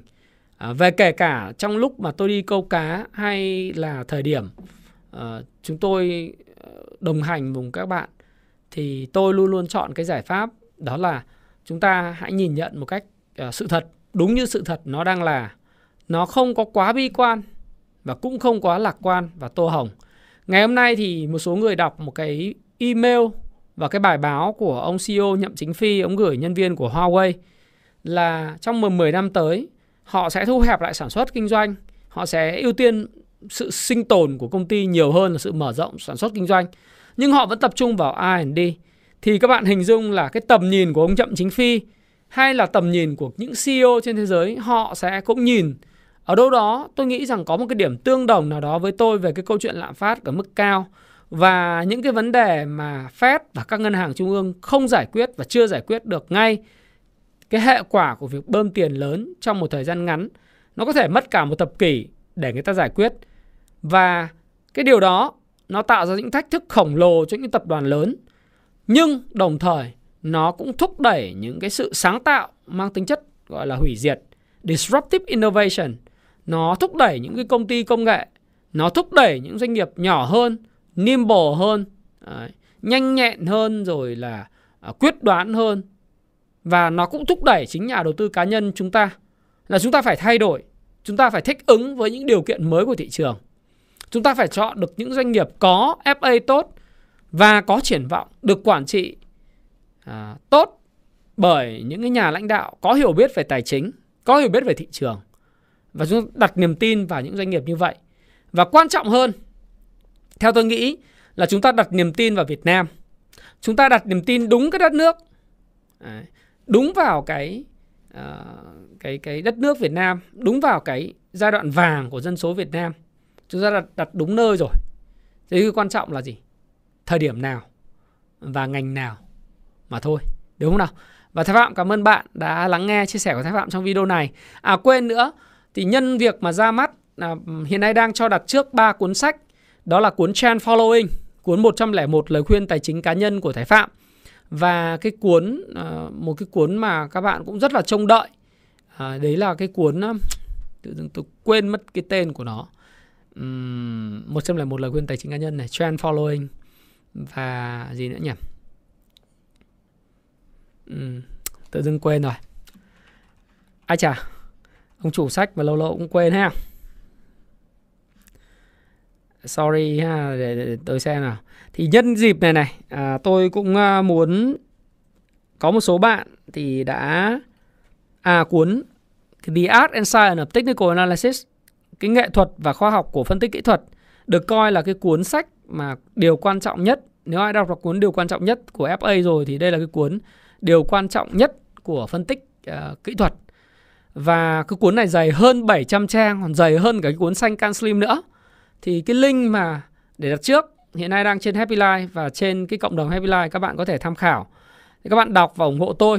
Nhưng mà đồng thời là các cái độc giả và những học viên của tôi thì có gửi tặng à, bạn Sơn à, của lớp Công phu chứng khoán 21, à, bạn à, Vân Anh, à, bạn Mai, chính xác bạn Mai của lớp chứng khoán 17 thì có tổng cộng là gửi tặng cho những cái khán giả của kênh Thái Phạm mỗi bạn là gửi tặng 5 cái cuốn 101 lời khuyên tài chính cá nhân của Thái Phạm. Tức là có tổng cộng là 10 cuốn thì cho phép tôi trong cái livestream lần này được cảm ơn hai bạn và đồng thời là tôi uh, xin gửi tặng 5 cuốn 5 cuốn ờ, uh, 101 lời khuyên tài chính cá nhân của Thái Phạm dành cho 5 độc giả trẻ uh, hoặc là những độc giả mà muốn tham gia cái mini game của ngày hôm nay. Hãy cho tôi biết ngày mai thị trường đóng ở đóng cửa ở mức 1299 hay là 1300 điểm hay là bao nhiêu điểm. Thanh khoản trung bình ngày mai của thị trường là bao nhiêu? Tôi chỉ cần hai thông tin đó thôi. Mục đích của tôi chính của tôi là gì? Là thay mặt cho bạn Mai và bạn Sơn gửi cái cuốn 101 lời khuyên tài chính cá nhân của tôi tặng năm độc giả cho cái video ngày hôm nay. Thế thôi, tôi cũng không quá ra điều kiện gì khắt khe. Ai comment sớm nhất, đúng nhất à, sau khi video này được public xuất bản lên trên kênh của tôi thì các bạn comment ai nhanh nhất sớm nhất đúng nhất thì đội ngũ uh, admin của Thái Phạm channel sẽ tổng hợp liên hệ và gửi tặng Thái Phạm cảm ơn bạn đã lắng nghe chia sẻ của Thái Phạm trong cái livestream mà thường lệ vào chiều thứ năm hàng tuần. Cảm ơn bạn và chúc các bạn có một buổi tối thật là tốt lành cũng như có một cái uh, ngày giao dịch uh, vào ngày thứ sáu thật là vui, uh, thật là vui và thật là tươi bạn nhé. Xin chào và xin hẹn gặp lại các bạn. Cảm ơn uh, Thúy à, rất nhiều với lại bức tranh nhé. Cảm ơn Văn Trọng Lê, Ngô Duy Huấn, Nguyễn Hải Yến, Nhân Tuấn Anh, Minh Hiếu, Thành Danh, Bé Nam, Cường Cao, Hồ Tuấn Anh. Mọi người đừng comment ở bây giờ. Mọi người hãy để tôi public cái video này lên bởi vì comment ở đây không ai tổng hợp lại cho các bạn hết. Các bạn ha, Trần Đức Trọng và Nguyễn Hữu Tùng. Xin chào Thắng Lê, à, Quyên La, Thái Hải Thanh. Xin chào anh à, Khanh, anh Khánh. Xin chào bạn Hàn Quốc Dũng Mạnh Trần và ẩm thực Tây Bắc. Chào Cường Nguyễn nha. Chào Nguyễn Thị ờ, Điệp. Rồi. Chào tất cả anh em. Chúc anh em là cứ thứ sáu là tươi roi rói luôn. Ok. Nói chung là khi mà nó tích cực thì mình nói tích cực thôi. Ok, chào Khiêm. Chào Ly Bùi. Happy time.